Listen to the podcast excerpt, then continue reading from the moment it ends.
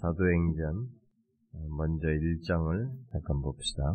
사도행전 1장 먼저 4절 5절을 먼저 읽고 뒷부분 좀 다시 읽읍시다. 1장 4절 5절 읽어봅시다. 시작. 사도와 함께 모이사 그들에게 분부하여 이르시되 예루살렘을 떠나지 말고 내게서 들은 바 아버지께서 약속하신 것을 기다리라. 요한은 물로 세례를 베풀었으나 너희는 몇 날이 못되어 성령으로 세례를 받으리라 하셨느니라. 자, 뒤에 2장을 한번 보시면 2장 1절부터 4절을 한번 같이 읽어봅시다. 2장 1절부터 4절 시작.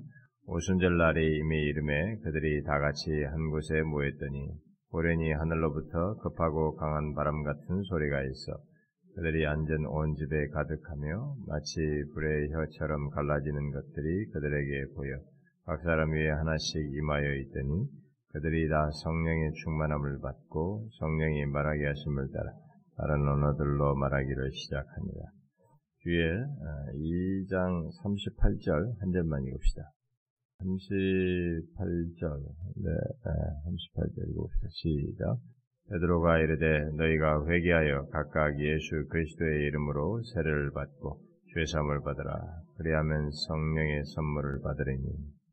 네, 좀다 읽으면 좋겠지만 너무 길어서 2장 이 정도만 읽고 얘기합시다. 우리가 이 시간에 계속해서 살피고 있는 말씀은 성경 전체를 복음의 시각에서 개관하는 것입니다. 아마 여러분들 중에 어떤 사람들은 제가 이게 몇 사람하고 얘기했는데 자기들이 이, 이것을 이 말씀을 이 시간 수요일 말씀을 통해서 성경에 이렇게 상당히 큰 유익을 얻었다고 성경에 참 중요한 사실에게 관통하고 있는 내용을 알게 됐다고 하는데 그 사람은 굉장히 복 있는 사람이에요. 성경 전체를 이게 복음의 시각에서 개관할 수 있는 것은 굉장한 우리에게 큰 유익입니다. 자, 지난 시간에 여러분 무슨 얘기 했습니까? 예수 그리스도의 죽으심으로 하나님 나라에 대한 그 모든 기대와 소망이 이렇게 다 사라진 것 같을 때, 그래서 그 소망이 없다라고 생각을 하고 포기한 상태에 있는 제자들에게 예수님께서 말씀하셨죠. 부활하신 그리스도께서 선지자들의 예언을 상기시키면서 메시아가 고난을 당한 뒤에 영광을 받게 하지 않는가? 어? 영광으로 나아간다고 하는 사실을 어, 그 선지자들의 예언을 상기하면서 말했습니다. 아, 그랬을 때 이 제자들은 다시 소망을 품고 아, 그러면 이제 고난이 이제 십자가에서 고난을 받고 영광으로 나간다고 했으니까 이제 남은 것은 하나님 나라의 영광으로 아, 영광이 곧 있게 되는 것이 아닌가 라는 기대 속에서 그런 기대를 품게 풀만 하겠죠. 그런 기대 속에서 아직 승천하지 않고 어, 벌하신 몸으로 그들과 함께 계신 주님께 물었죠. 네, 그게 우리가 읽은 어, 사도행전 1장 6절에 그 나오는 질문이죠. 음? 주께서 이스라엘 나라를 회복하심이 이때니까? 라고 물었습니다. 아, 그들, 그들은 이제 남은 것이 이제 이것밖에 없는 거죠. 이스라엘 나라의 회복. 직역하면은 주여 당신이 이때 지금 이때 그 나라를 이스라엘에 회복하시려는 것입니까? 라고 물었습니다. 아, 그에 대해서 예수 주님은 아, 그들이 관심을 가진 때 바로 그 시간에 대해서는 시간적인 관점을 갖고 묻는 것에 대해서는 이제 거부하시고 아, 그런 관점에서 생각하는 것을 거부하시고 자신 안에서 이미 앞에서도 쭉 얘기해 왔습니다. 자신 안에서 새롭게 창조된 바로 하나님 나라가 임하는 방법에 대해서 그 대답으로 뒤이어서 7절과 8절에서 해주셨죠.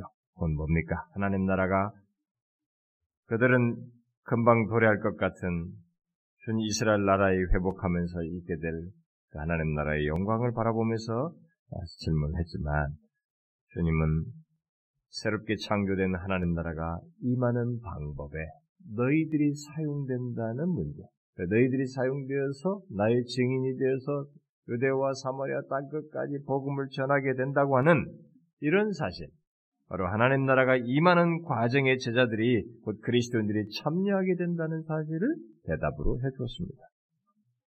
예수님은 자신 안에서 새롭게 창조된 하나님 나라가 사람들 안에 이제 사람들 안에 임하도록 하기 위해서 성령의 사역과 복음 복음을 전파하는 일을 통해서 그리스도의 말씀이 함께 나타나게 되는데 바로 거기에 너희들이 사용되게 된다. 하나님 나라가 그렇게 너희들 통해서 사람들 안에 임하게 될 것이다. 라고 하는 사실을 말씀해 주었습니다. 자, 구약의 선지자들이 아, 예언했던 것이 있었죠. 음, 이방인들이 세계 각처에서 예루살렘으로 모이게 될 것이다. 라고 하는 그 예언은 결국 이 예수님의 말씀의 이 해석을 보게 될 때, 이 질문에 대한 예수님의 대답을 놓고 볼 때, 예수님은 구약에서부터 말해온 그 이방인들이 세계 각처에서 예루살렘으로 모일 것이라고 하는 그 선지자들의 예언이 결국 무엇인지를 해석해주는 어, 대답을 하신 것이죠. 그, 뭐, 그 뭡니까?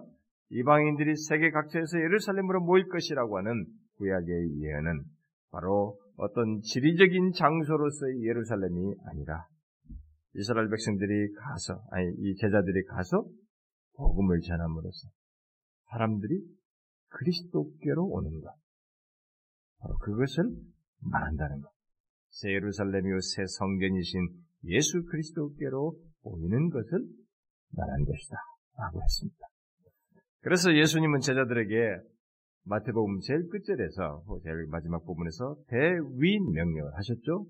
가서 제자를 삼으라. 사람들을 제자를 삼으라고 말씀했습니다. 뭐요? 예수 그리스도께로 오게 하는 것입니다.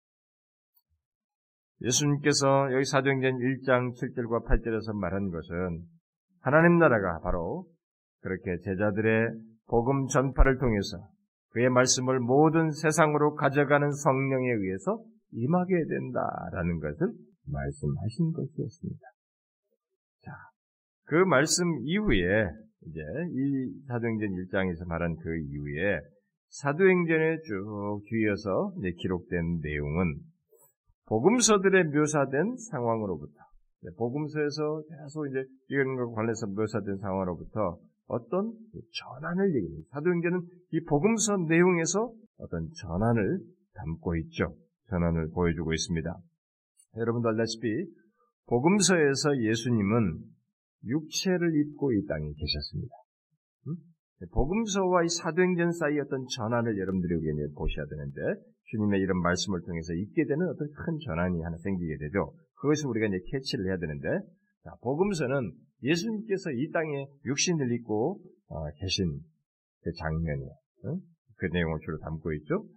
그 예수님은 자신의 제자들을 모아놓고 그들에게 하나님 나라에 관해서 직접적으로 이렇게 그들에게 말씀으로 가르치셨습니다.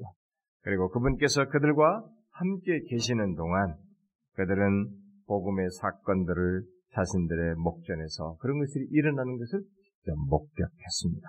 주님의 말씀하시고 거기서 사람들이 그리스도 앞에서 구속의 은혜를 이런 고침받고 하나님 나라의 백성으로서 그들이 하나님 나라에 들어오는 이런 복음적 사건들이 일어나는 것을 보았죠. 그러니까 복음을 전하는 예수님을 통해서 예수님 통해서 결국 그 복음이 그 사람들에게 전해진 드러나는 것을 보았습니다. 실제로 누가복음 3장 18절을 보게 되면 세례요한이 백성에게 세례요한도 백성에게 좋은 소식을 전하였다라고 기록을 하고 있고 또 이미 우리가 여러 차례 읽었던 대로 마가복음 1장 14절에서 기록된 대로 예수님께서도 공생애를 시작하면서 자기 자신이 바로 복음의 핵심이신데 내가 찾고 하나님 나라가 가까이 왔으니 회개하고 복음을 믿으라고 하심으로써 복음을 전파하셨습니다. 그러나 사실 세례요한과 예수님께서 그런 말씀을 하셨을 때 그리고 이 지상에 계셔서 자기가 복음을 증거하시고 전파하실 때 그 단계에서는 아직 충만한 복음을 선포하지 않으셨어요. 충만한 복음을 선포하지 않고 드러내지 않았습니다. 왜냐하면 아직 복음이 완전하게 계시되지 않았기 때문입니다. 음?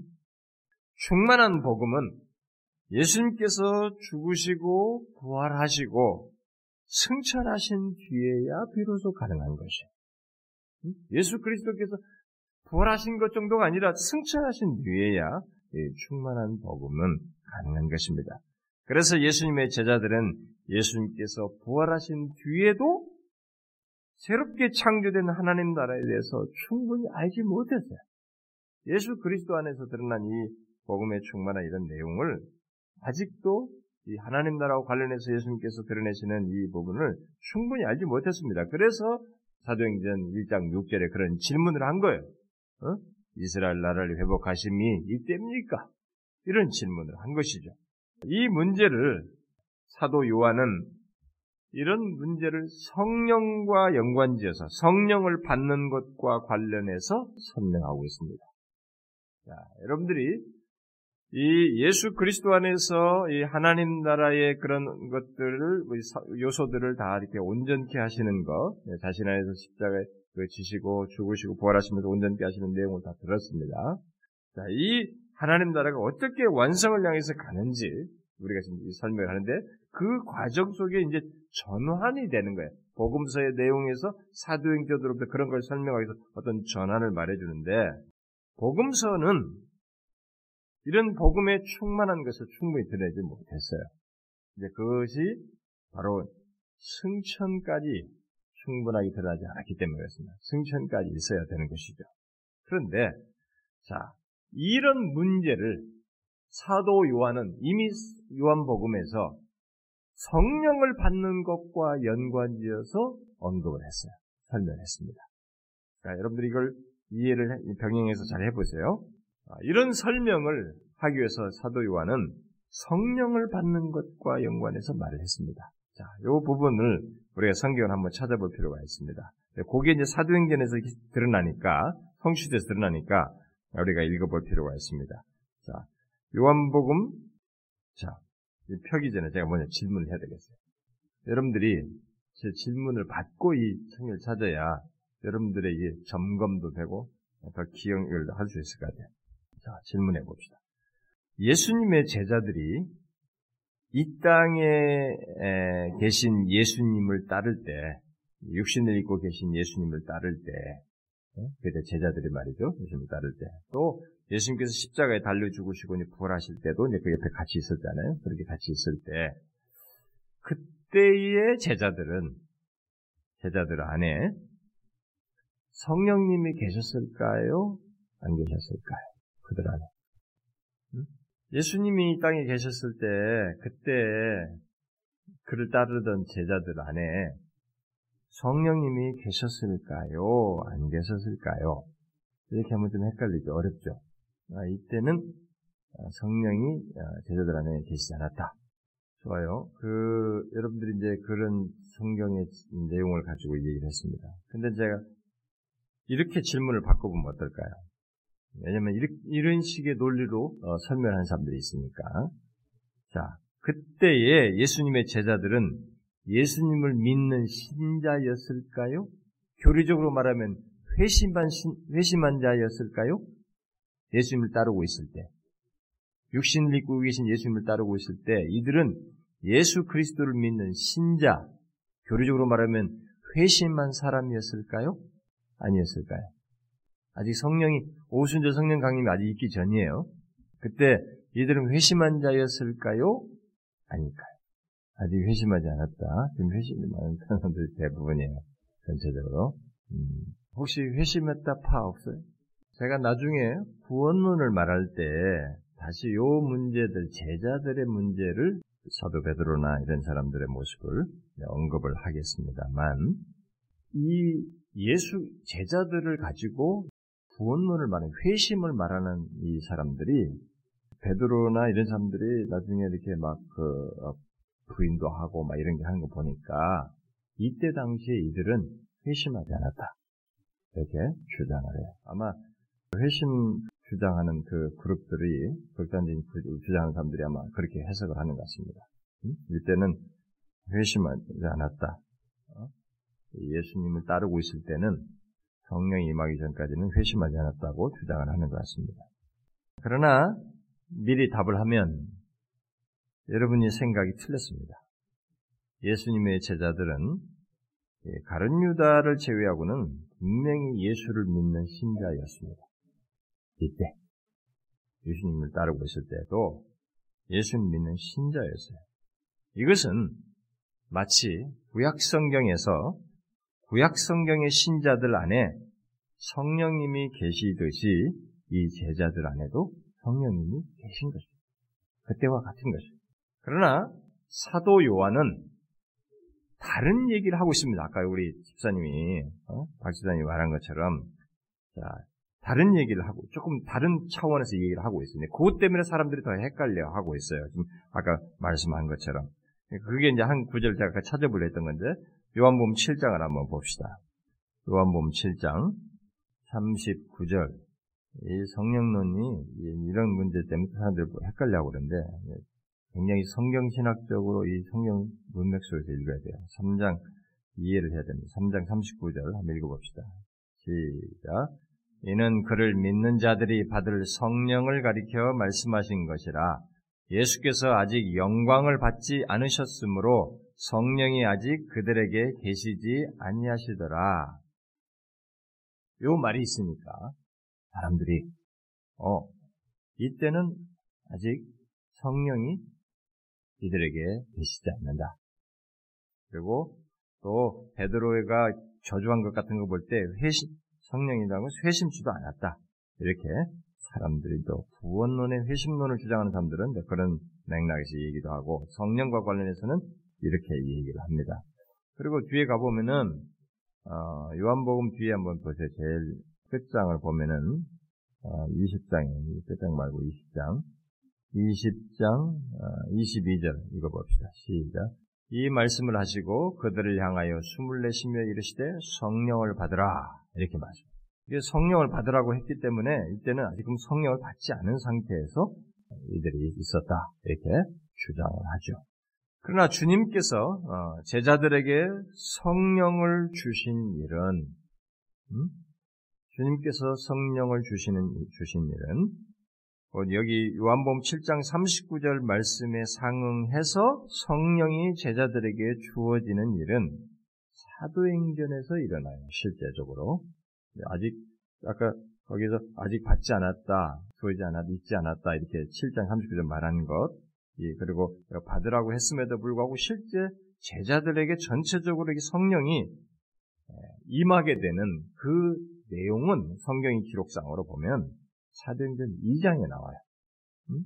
자, 일단 이런 내용 속에서 우리는 성령을 주시는 분은 주시는 주시는 것은 그리스도와 밀접하게 관련되어 있다는 것을 일단 보게 됩니다.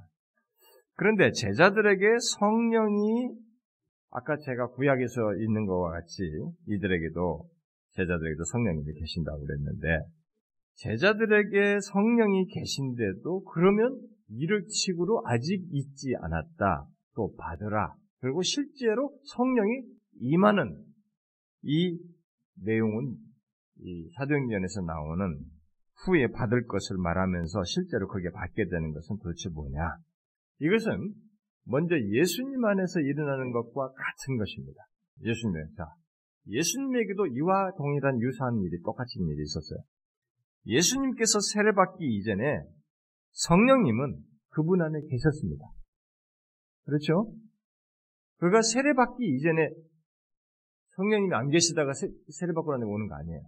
세례받기 이전에도 성, 성령님은 그분 안에 계셨습니다.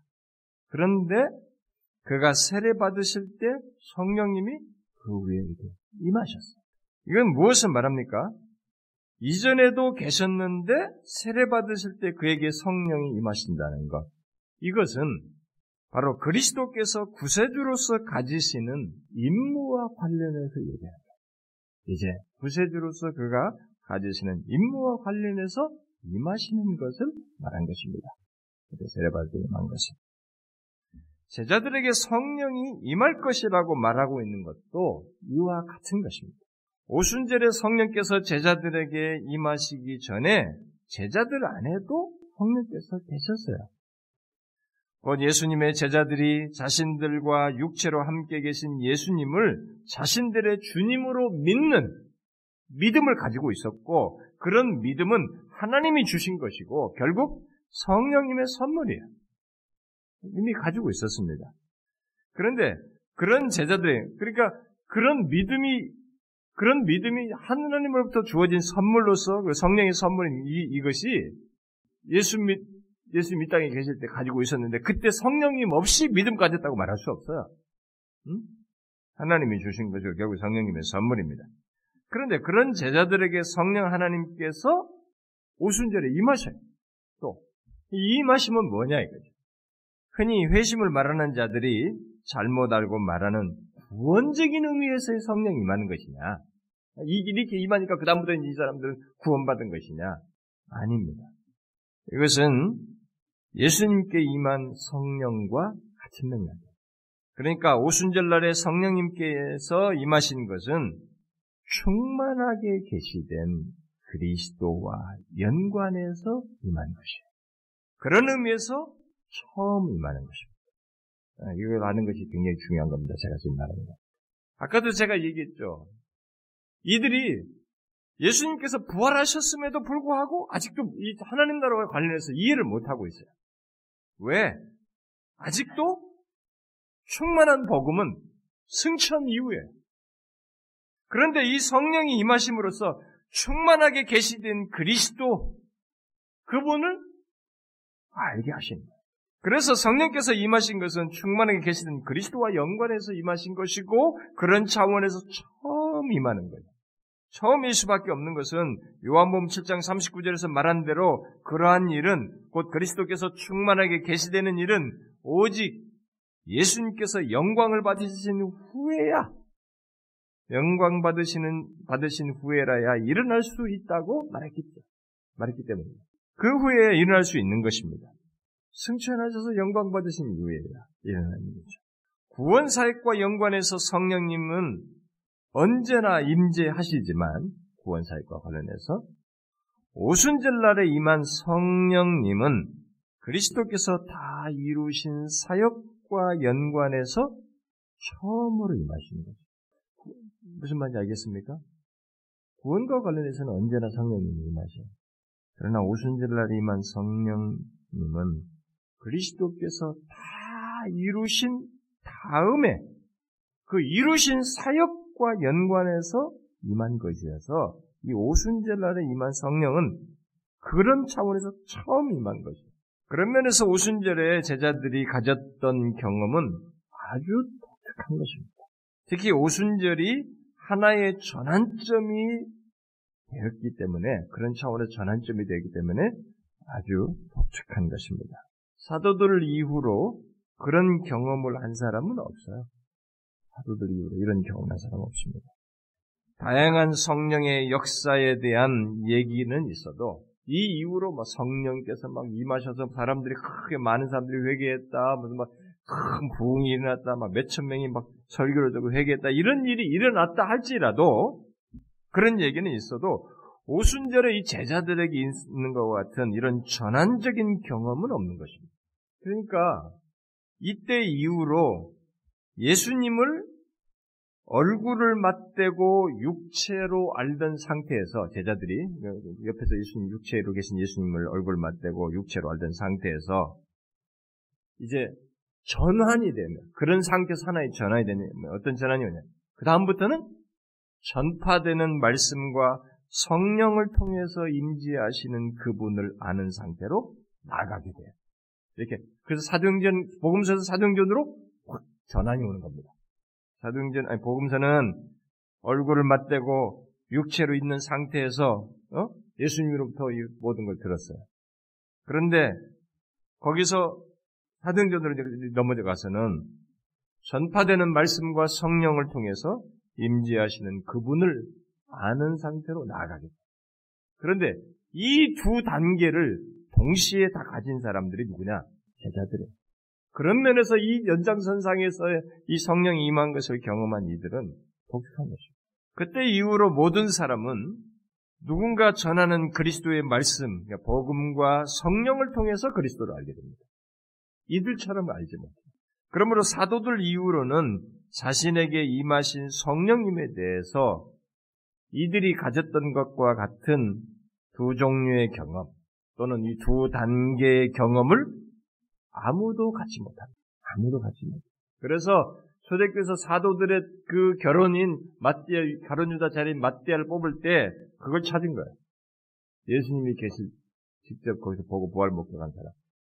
두 단계의 경험을 가지고. 그런 조건을 먼저 찾은 거죠. 이런 면에서 오순절 경험은 베풀이 될 수가 없습니다. 그렇다면 우리 그리스도인들이 가질 수 있는 이런 사실에서 그러면 이렇게 이런 전환이 온 상태에서 우리 그리스도인들이 가질 수 있는 이들과 이들만 이들이 독특한 것이라면 우리 그리스도인들이 가질 수 있는 규범적인 경험은 무엇일까? 어? 우리들이 가질 수 있는 경험은 무엇일까? 그것은 오늘 우리가 읽은 사도행전 2장 38절 말씀 무엇입니까? 성령의 역사하심을 따라 선포되는 복음을 듣고 회개하여 예수를 믿는 것입니다. 그리할 때죄 용서함을 받고 성령을 선물로 받는 것입니다. 바로 이것이 세례 요한이 말한 성령으로 너희에게 세례를 베풀 것이다 라고 말한 앞에 예수님께서도 얘기했잖아요. 응? 그 1장 4대 5절에 말했죠. 바로 성령으로 세례를 베푸는 것, 성령을 받는 것. 그것을 말하는 것입니다. 또한 회심 때에 일어나는 역사라고도 볼 수 있죠. 사도들 이후에 우리들이 가질 수 있는 규범적인 경험은 오순절날의 제자들에게 있는 것과 같은 경험이 아니라 바로 여기 사도행전 2장 38절에서 말한 것과 같은 경험이에요.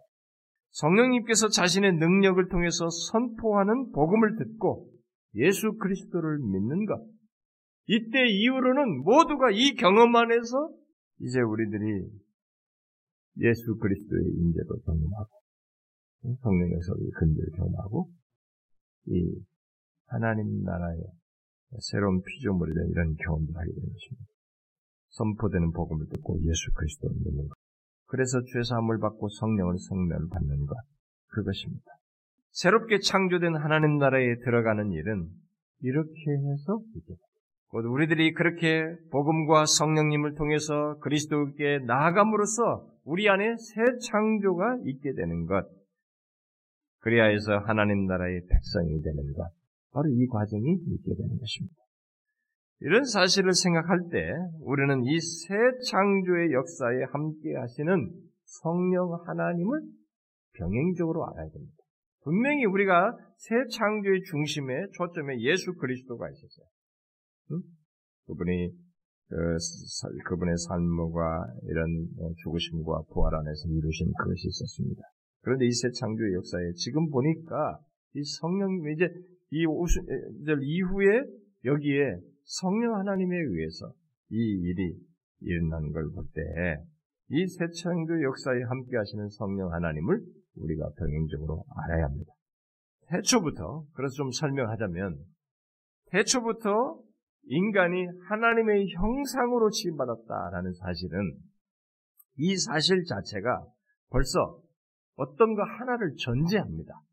바로 인간은 하나님의 형상대로 지었다는 이 사실이 전제하는 바대로 하나님의 영, 곧 성령의 영향 아래 있는 존재라는 것을 전제합니다.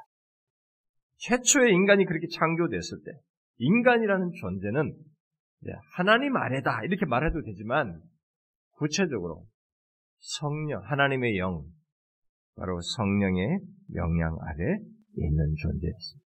그러나 죄로 인해서 인간은 하나님의 은혜로 구원 사역이 시작될 때까지는 그 영향 아래에서 갖는 복을 상실한 채로 있게 된 것이죠.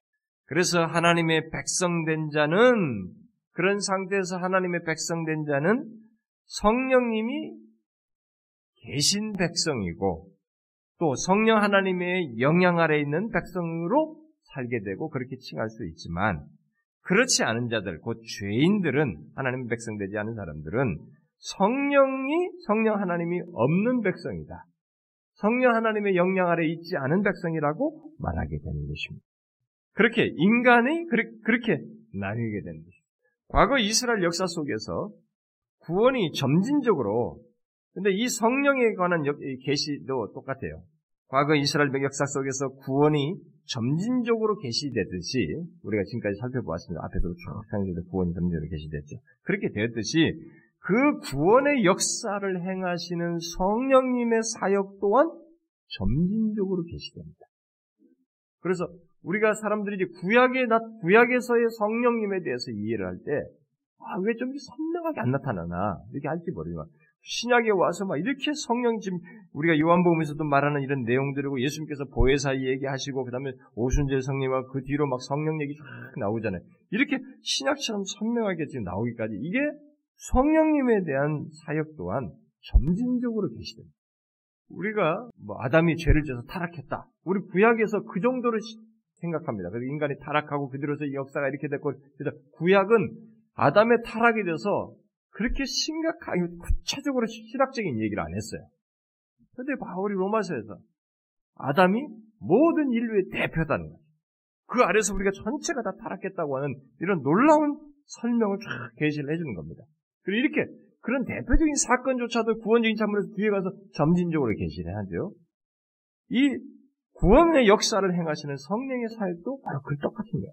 그런 식으로 점진적인 계시랍니다. 그래서 구약에서는 그래서 사람들이 자꾸 헷갈려하는 거예요.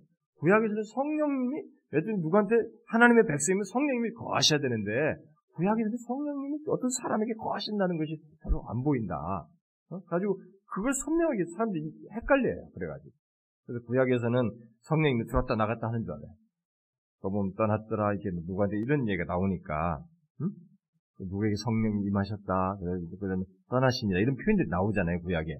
그러니까 구약 시대는 그래서 성령은 이렇게 들었다가 나가시는 분으로 이런 식으로 생각해요.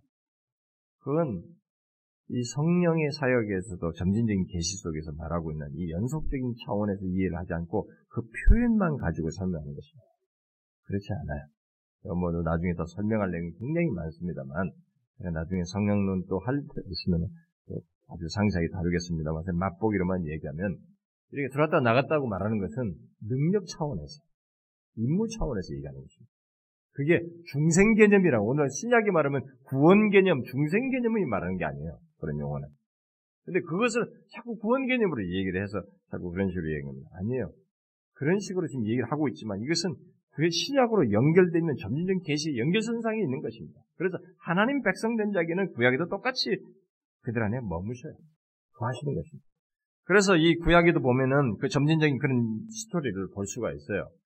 아, 이스라엘 역사에서 아브라함으로부터 솔로몬에 이르기까지는 성령님께서 기본적으로 하나님의 구원을 중보하는 일을 하도록 하나님의 구원을 중보하도록 중보하는 일을 하도록 어, 세운 대표적인 사람들, 대표적인 사람들은 주로 선지자, 제사장, 뭐 왕 같은 사람들이죠. 그런 사람들에게 예언의 말씀을 주는 것을 비롯해서 특별한 능력을 부여하는 일을 하는 것으로 드러납니다. 성령이.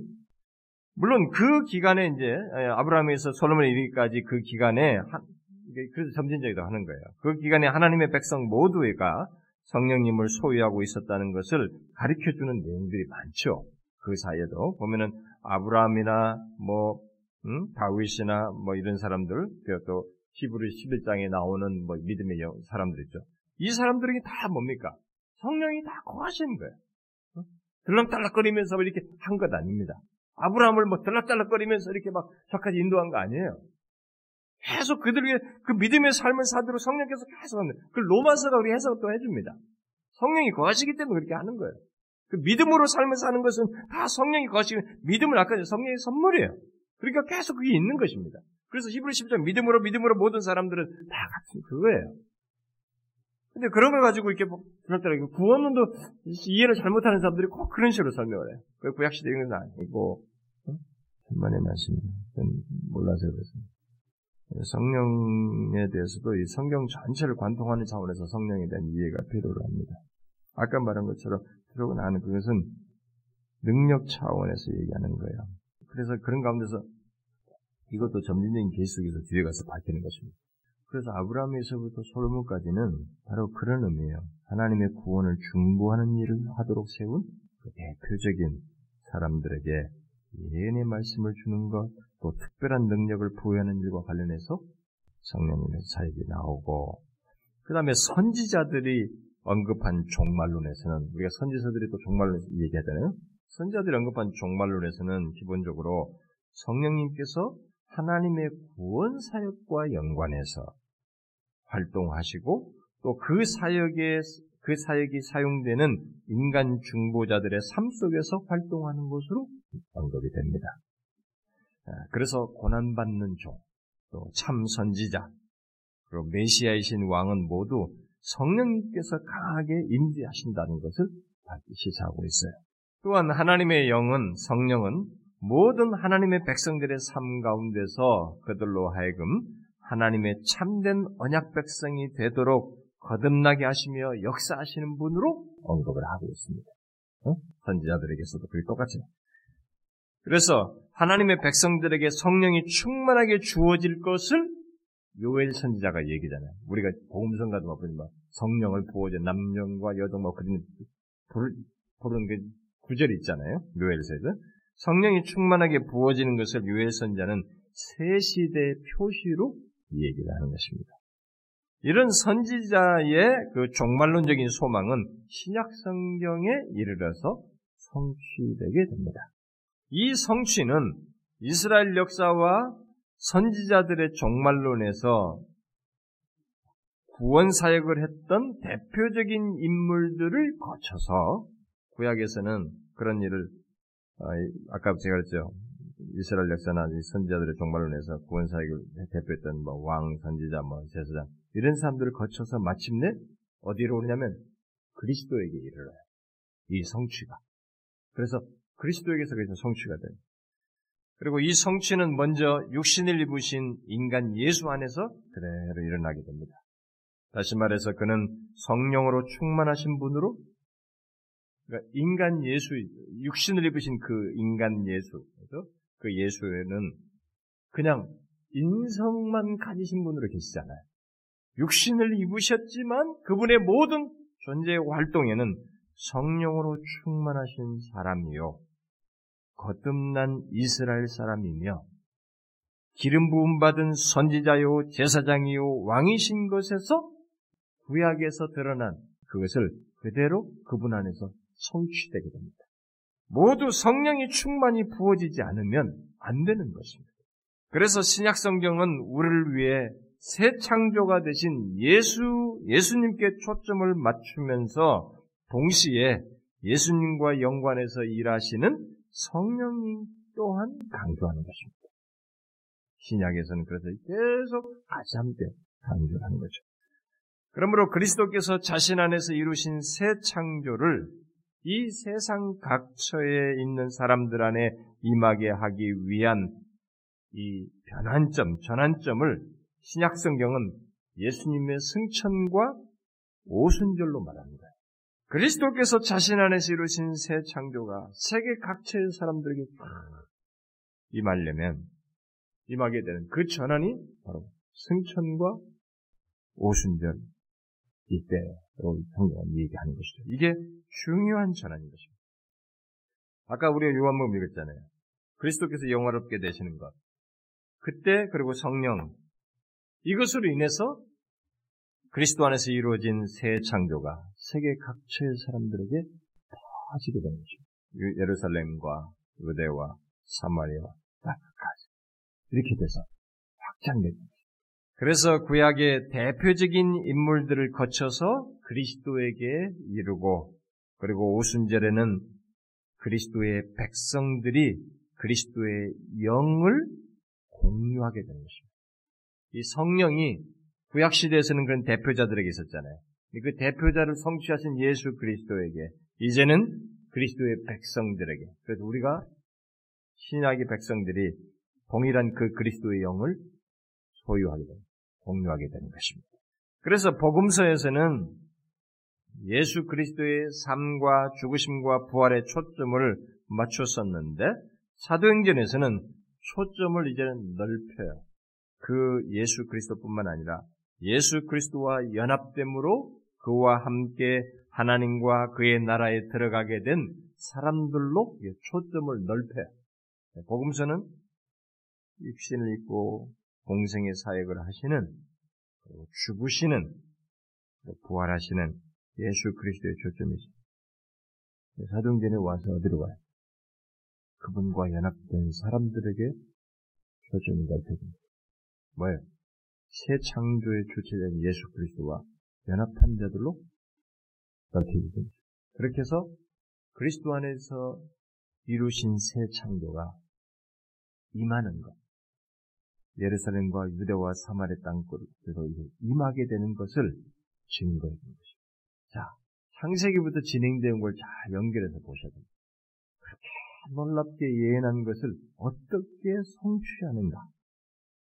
이렇게 해서 성취해서 이, 제자들은 아직까지도 몰랐었거든요. 이런 식으로 될 거라는 것. 자기 때에 뭐가 금방 임할 줄 알았는데 이런 식으로 하나님 나라가 새 창조가 완성을 향해서 궁극적 완성을 향해서 나아갈 것을 말씀하시고 실제로 성령이 오셔서 진행하시는 거예요. 그분의 영이 그래서 그리스도의 영이라고 하죠 우리가 그리스도의 영 성령이 임하신 가운데서 자신의 임재하신 가운데 이 새 창조가 사람들 안에 임하도록 땅 끝까지 임하도록 역사하십니다. 물론 이것은 복음이 전파됨에 따라서 회개와 믿음을 통해서 있게 됨을 사도행전 2장 후반부에서 말을 하고 그 뒤로 그런 많은 사례들을 통해서 사례들이 일어난 사건들을 사도행전 뒷부분에서 다 기록해주고 있습니다. 거기에 저와 여러분이 포함됩니다. 그래서 이 예수 그리스도 안에서 이루어진 이 새 창조가 어? 죄로 인해서 깨졌잖아요. 그것이 성취되는 가운데 여기에 어떤 식으로 들어와요? 바로 전파되는 복음, 그리스도의 말씀. 성령께서 그 복음을 가지고 전파될 때 그걸 믿고 회개하여 예수 그리스도를 믿는 이 과정을 통해서 나는 것입니다. 사도들처럼 그분을 눈으로 보고 이렇게 되지 않아요. 이 과정 속에서 성령께서 사람들이 그리스도께로 오는 것입니다. 세계 각처의 모든 사람들이 다 그리스도께로 오는 것입니다. 지금도 온 세계 각처의 사람들이 그리스도께로 오는 것입니다. 온 열방 사람들이 예루살렘으로 모이라고, 모일 것이라고 하는 것은 바로 그리스도 그분에게 모이냐. 지금 그 일이 벌어지고 있는 것입니다. 근데 여기에 들어오는 길은 성령께서 복음을 통해서 회개하여 예수 그리스도를 믿는 자들에게 죄 사물 얻게 하고 성령의 선물을 주심으로써 있게 되는 것입니다. 흔히 말하는 걸로 배심함으로.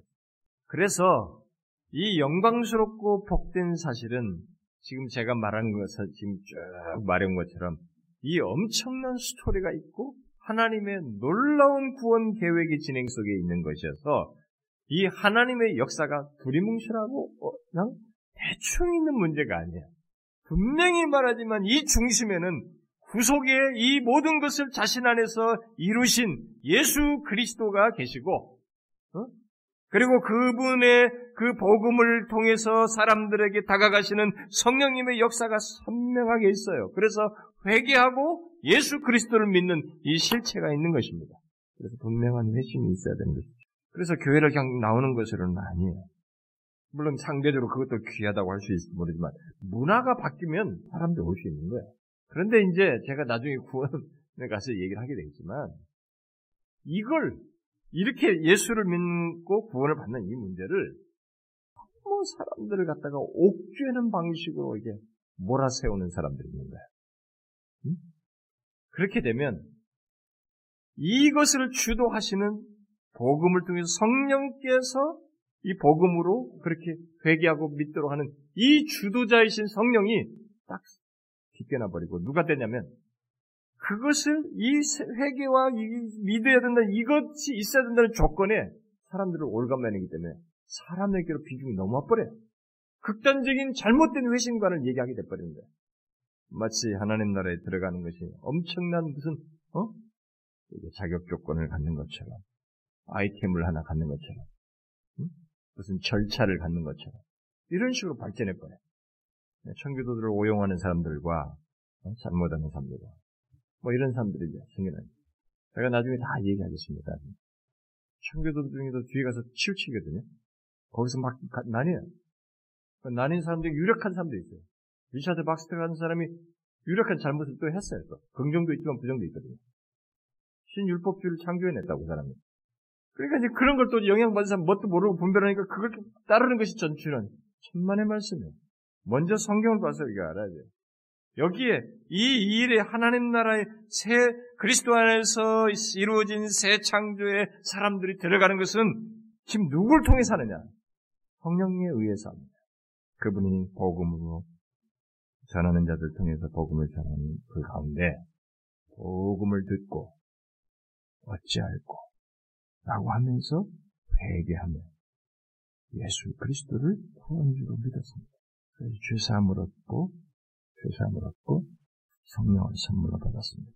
그래서 이게 그래서 결국 이제 어떤 사람에게 그것이 있게 됐을 때 이것은 엄청난 스토리를 가지고 있는 거죠. 그래서 기독교가 성경이 우리의 구원을 얘기할 때 내가 지금 구원을 받는 어떤 여기서의 일어난 사건, 어? 내가 무슨 회개를 했다는 둥, 내가 뭘 했든 지금 예수 믿다. 이 사건으로 전부를 말하지 않고 어디까지 가지고 올라가냐면 창세전으로 가지고 와요. 창세전에 택하시고 이것을 타락한 이후에 택하신 것을 이루시는 엄청난 구속의 스토리를 역사는 전개하고 있습니다. 근데 이 끈 속에 내가 있는 거야. 현재 이 시대. 어? 여러분과 제가 이 주몽 시대가 태어나지 않고 이 시대에 태어난 것 속에 이런 모든 스토리가 다 있는 것입니다. 이건 이해하기 좀 어려울 수 있습니다만, 이 구원의 이 세계 구속사의 이 역사의 진행에 있어서 이해할 수 없는 점들이 있습니다만, 저와 여러분이 현재 예수를 믿게 된 데는 장세전에 에베소서 말한다. 이렇게 거슬러 올라왔어. 이 엄청난 구속의 스토리가 있어. 그 하나님의 아들이 오셔서 이것을 다 굴절된 것을 새롭게 새롭게 창조하시는 그분이 있고 그것을 우리에게 다가가도록 하시는 이 성령님이 복음을 가지고 우리에게 다가오셔서 하시는 이 중대한 내용이에요. 그래서 그런 신적인 역사에 의해서 회심하여 이 새 창조, 새로운 피조물이 되는 것이고 새롭게 창조된 하나님 나라의 구성원이 되는 것입니다. 놀라운 스토리입니다. 기독교는 다른 것 없어요. 이런 복음을 얘기하는 것입니다. 기독교는 우리에게 무게를 지워주는 것이 아닙니다. 자격 없는 우리에게 우리 위해서 하나님이 행하신 이 놀라운 사실을 말하고 그 사실로 인해서 우리들이 이것을 거부할 때 진노와 저주 아래 있게 된다. 그러나 이것을 믿는 자에게 얼마나 놀라운 구원이 있는지를 알고 전환이 있게 되는 것이 구원이 있게 되는 두 개로 나뉘는 것입니다. 우리는 이 복음을 기독교는 이 복음을 중심으로 가지고 있는 것입니다. 저는 여러분들이 우리 중에 회심에 대해서는 고민하는 사람들, 뭐 이런 사람들이 있겠습니다. 여러분들의 중심에 진짜로 예수 그리스도를 이와 같이 우리에게 다가오신 예수 그리스도, 그분을 믿고자 하는데 여러분의 초점이 있어야 됩니다. 내가 더러운 죄 하나 안 지으려고 하는데 초점이 있는 게 아니에요. 그것이 반드시 뒤따라야 되지만 죄에 대한 경계심이나 뭐 이런 거 뒤따라 되겠지만 회심을 고민하는 자라면 그는 예수 그리스도가 어떤 것이고 그 구주 그가 이루신 것을 믿는데 일차적 초점이 있어야 돼요. 회개? 여러분들이 잘못 지은 거 열거해가지고 그게 목록 짜서 고백한 것으로 회개가 될 것 같아요? 그건 회개가 아니에요. 회심에서 진정한 회개가 아닙니다. 그런 정도의 회개가 아닙니다. 여러분 안에 이미 성령께서 복음을 가지고 뒤집어서 회개하지 않을 수 없는 감동을 여러분한테 먼저 일으켜요. 회개는 그런 것입니다. 그래서 통회하는 마음이 생기는 것이죠.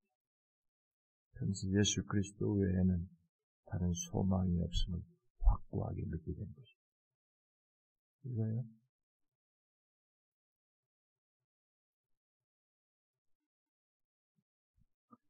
여러분들이 이 복음을 계속 반복해서 이 스토리 진행되는 걸 들으면서 이것의 놀라움을 알고 자신 안에서 또한 확인하고 그 사실 때문에 깊이 하나님 앞에 수 있으면 좋겠어요. 기도합시다. 너무나 놀라운 하나님의 구원의 역사를 특별히 그 역사가 우리 자신들에게 미치게 된 우리가 이 시간에 계속해서 주여 말로 다 할수 말씀은 이것이 너무나도 우리에게 기이하고 놀랍고 감사할 뿐입니다. 오 주여. 우리가 분명 아무것도 알지 못했던 저희들인데 그런 우리들을 향해서 주께서 창세전에 우리를 택하시고 우리를 이 자리 이 시대에 두어서 구원을 이루기까지 놀라운 역사를 진행하시고 우리에게 들을 수 없었던 우리들에게 성령께서 복음을 듣게 하시고 듣고 회개하여 예수 그리스도를 믿게 하여 주시니 너무 감사합니다. 하나님이여 우리가 성령을 그리하여 받은 자로서 성령의 지배 아래 살고 성령과 함께 동행하며 이 복된 자의 걸음을 걷는 저희들 되게 하여 주옵소서. 혹이라도 우리 중에 하나님 아직 이 구속의 은혜를 알지 못하고 이 하나님 나라의 백성 되지 못한 자가 있거든. 그들을 하나님이여 불쌍히 여겨 주시고 예수 그리스도를 자신들의 구원주로 확고히 믿게 되는 놀라운 은혜 역사가 있게 하여 주옵소서. 예수 그리스도의 이름으로 기도하옵나이다. 아멘.